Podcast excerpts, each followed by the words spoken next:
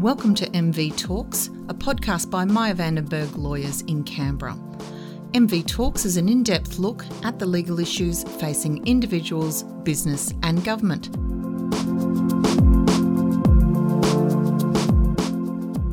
Welcome to MV Talks. I'm your host, Christine Murray, and today we have Jennifer Jaeschke to talk about changes to the Retail Leases Act in New South Wales. The Retail Leases Act is legislation which governs the relationship between landlords and tenants for retail shops in New South Wales. The Act is about to undergo some major changes which will impact on the retail leasing industry. Jennifer, how has the change come about? Well, Christine, it has been a long time coming, and there has been quite a lot of industry consultation and discussion around this topic.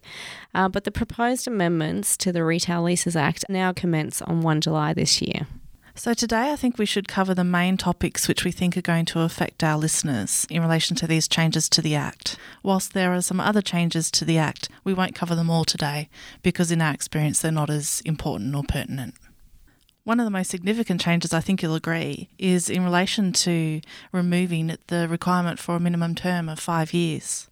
I think, as most people would be aware, a tenant of a retail shop lease in New South Wales is currently entitled to a minimum term of five years. Tenants can request a shorter lease, but they have to get a Section 16 certificate signed by their lawyer. Can you tell us about these changes, please? Yes, this is a significant change, and it reflects the nature of the modern leasing market and the idea of freedom to contract. In our experience, both landlords and tenants do enter into shorter term leases because they suit their different business needs. So, going forward, after 1 July, tenants and landlords can enter into a lease for less than five years without the requirement of a Section 16 certificate. This change should reduce the amount of red tape that tenants and landlords have to go through. The minimum term will still apply to any lease that has started before 1 July. Well, that will be a welcome change for many landlords and tenants, I think. The legislation applies to retail shops in New South Wales, and I understand that they've changed the definition of retail shops to clarify some instances where retail shop leases were being entered into and it was thought that it wasn't necessary. What's that about? I think this will also be a welcome change uh, because it will have clarity over what is a retail shop lease. So, currently, there are some non retail uses which might be relevant to premises in a shopping centre, and therefore they're captured by the Act. However, as of 1 July, there's going to be a new Schedule 1A to the Act.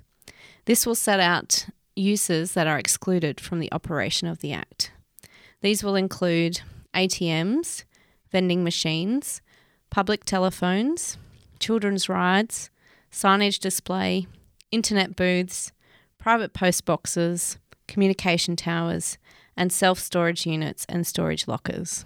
I think that change also removes car parking, doesn't it? Where car parking doesn't form a business of a car park. So that'll be really useful to landlords and tenants. Yes, that's correct, Christine.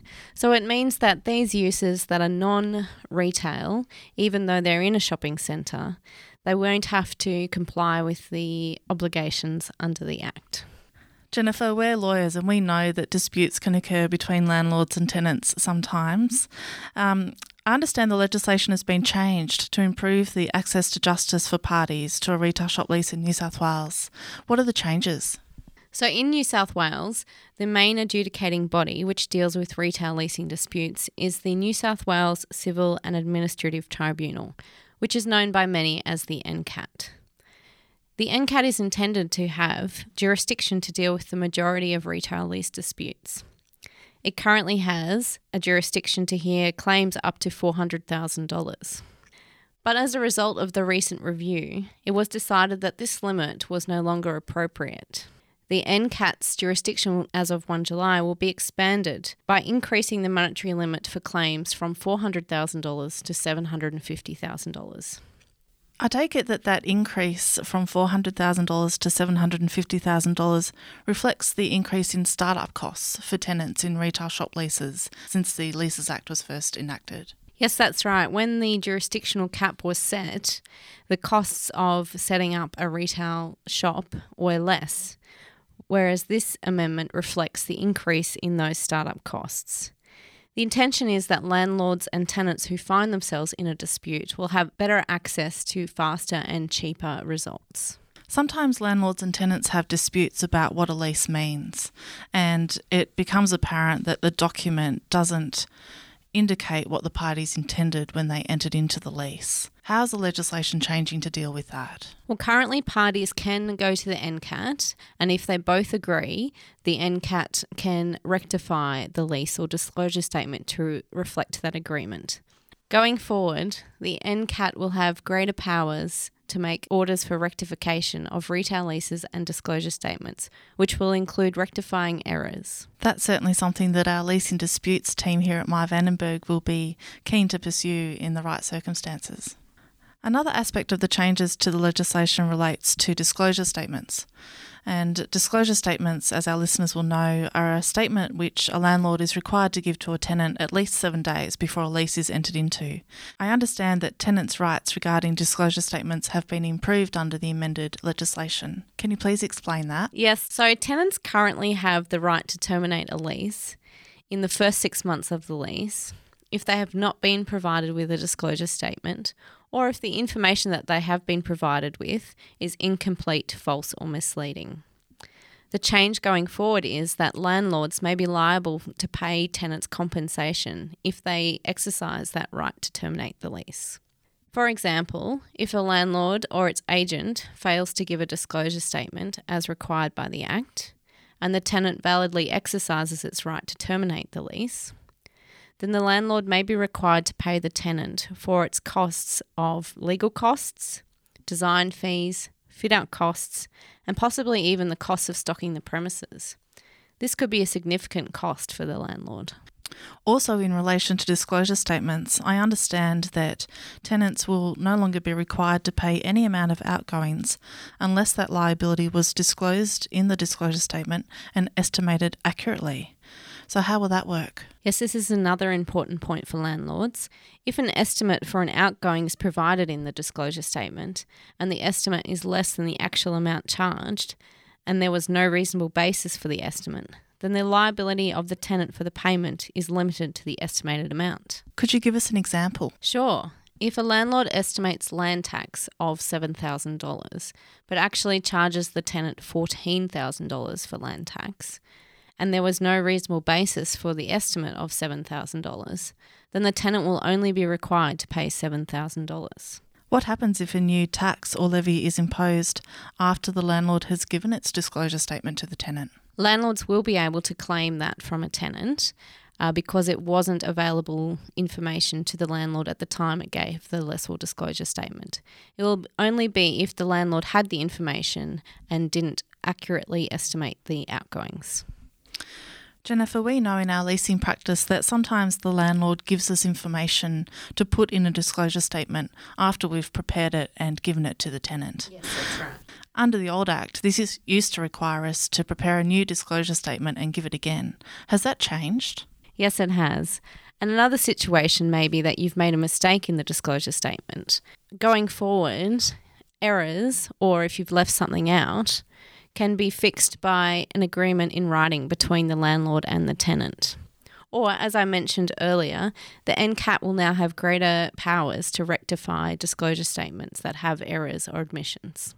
It's part of our practice of leasing in New South Wales that we recommend to our landlord clients that they register leases which have a term of three years or more. This records the tenant's interest in the premises on the title to the land. How will the legislation change in respect of the landlord's obligations to sign and register leases? So, as of 1 July, landlords are going to be required to register all leases which are for a term of more than three years. This is a change from the current situation in which it's a choice for parties as to whether leases are registered. Another change in relation to execution and registration of leases is that landlords now have three months to execute a lease and return the copy to the tenant. That's good, Jennifer, because it is sometimes difficult to get an institutional landlord to sign a lease and receive mortgagee consent within the old one month timeframe. So a three month time frame will be welcome news. It will be to landlords, Christine. In that three month time frame, though, landlords should also be lodging the lease for registration. It'll now be a requirement under the Act. So, what happens if there's a delay and they can't get it done in three months? I understand that is a concern of many landlords when they heard about this new three month time frame. The Act does take into account delays that are beyond the reasonable control of the landlord. So, for example, if there are delays in obtaining mortgagee consent and the landlord has used reasonable efforts to get the mortgagee consent within that time frame, they will be granted an extension of that time. And how about the obligation for tenants to pay bank fees to obtain mortgagee consent? So, as of 1 July, landlords will no longer be able to recover from the tenant expenses they incur in obtaining mortgagee consent. A really important aspect of commercial leasing is, of course, getting security from the tenant for it to comply with its obligations throughout the lease. And one way that landlords usually do this is by asking for a bank guarantee, particularly in New South Wales, where the bond regime is a little bit onerous. How will the legislation change in relation to bank guarantees? So, often a concern for tenants at the end of the lease is when they'll get their original bank guarantee back. Going forward, landlords will have a two month time frame to return the original bank guarantee to the tenant. Jennifer, sometimes, and it's hard to believe I know, landlords actually lose the bank guarantees. What should they do then? Yes, Christine, sometimes landlords do lose the original bank guarantees, but all is not lost if they do this. They can satisfy the requirement to return the bank guarantee to the tenant if they give the tenant all the necessary consents or releases that the tenant's bank needs to return the money to the tenant. And if the landlord fails to do that, what happens then? So, the new legislation has now compensation that the landlord may be liable to pay to the tenant if it fails to return the original bank guarantee. Or the landlord may be required to pay the costs of cancelling the bank guarantee. One problem that our leasing dispute team runs into is where there's a dispute about whether or not the landlord is entitled to claim on a bank guarantee. If the landlord is required to return the bank guarantee within two months, what will happen if there's a dispute? Yes, this is, is a concern for landlords. Um, and often the dispute will arise because the tenant has not made good the premises or there may be some outstanding rent. So, the first point to make is that the two months runs from the date that the tenant has complied with all of their obligations. If there is a dispute as to whether they've complied with their obligations, then the time to return the bank guarantee doesn't apply during that time. If there is a dispute, the maximum return period does not run while the matter is the subject of proceedings in a court or in the NCAT. Since the retail leases legislation first came in in 1994, one of the big changes in society is the way in which consumers shop now, and online sales have obviously become far more common and they provide a hot topic in relation to leases and particularly in relation to the question of turnover figures and rent. The legislature is trying to respond to this in these amendments to the Act, and what do they have to say about it? Yes, this is a hot topic, as landlords and tenants often have different opinions as to whether turnover information should include online sales. The new legislation will make it clear that tenants do not have to provide turnover information to landlords that relate to online sales, and rent charged by way of percentage of turnover will exclude online sales revenue. However, this won't apply to online sales where goods or services are delivered or provided from the premises. Online sales where goods are delivered or provided from the premises, what does that mean? So, this is also known as click and collect. So, Christine, if you purchase something online from one of your favorite stores, one of mine is Jacqui E, and you the item is shipped to you from their warehouse, then Jacqui E won't be required to record that item in their turnover. However, if you order something online and you pick it up from your Jacqui E store, then that store may be required to record that item in their turnover. I think, Jennifer, these changes in relation to online sales will probably be some of the most controversial. What do you think? Yes, I do think that these changes will have different opinions from landlords and tenants. Um, there may be some tenants that think that they don't go far enough to make it clear about whether online sales are included or not in turnover. So we get to the nasty bit of the, the, legislation, which is the penalty regime, which has been around since the legislation was enacted, but it's been strengthened, hasn't it? Yes, that's right. One of the current criticisms is that penalties are not easy to enforce. Because penalties haven't been enforced often, people may not even know that there's penalties under the Act. What are the penalties for? So, an example of what's known as a penalty offence is a failure of the landlord to give the lessor's disclosure statement. The Act says that it has this has a maximum penalty of 50 penalty units, which is $5,500. Well, if the lessor can be penalised for not giving a disclosure statement, what about the lessee? That's a good point, Christine. The penalty for the lessee is the same as the lessor. So, if a tenant fails to give a lessee disclosure statement, it may also be up for a penalty of 50 penalty units or $5,500. Some of the penalties even exceed that amount, don't they? What's one of the higher penalties under the Act? So, one of the higher penalties under the Act is if a landlord requires a tenant to pay money for entering into the lease, which would fall into the definition of key money. This has a maximum penalty of 100 penalty units, which is about $11,000. Wow, that's a lot of money if you get it wrong and don't comply with the Act. Who can enforce the penalties? An authorised officer of the Department of Industry can issue a penalty notice if a person has committed a penalty notice offence. So, if the landlord commits a penalty notice offence, does the money go to the tenant? No, the money goes to the New South Wales government, like a fine. Okay, so I think we've covered all the main changes to the Act which we think are going to impact on our listeners. Certainly, these changes are going to impact on the way landlords and agents do business. What should landlords and agents do next? We would encourage landlords and agents to get ready for this 1 July start date by reviewing their precedent leases.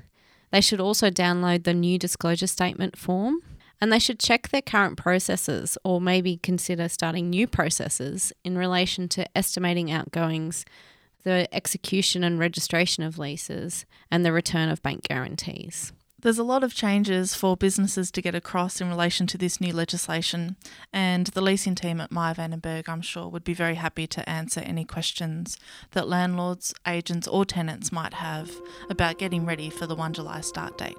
Yes, that's right, Christine.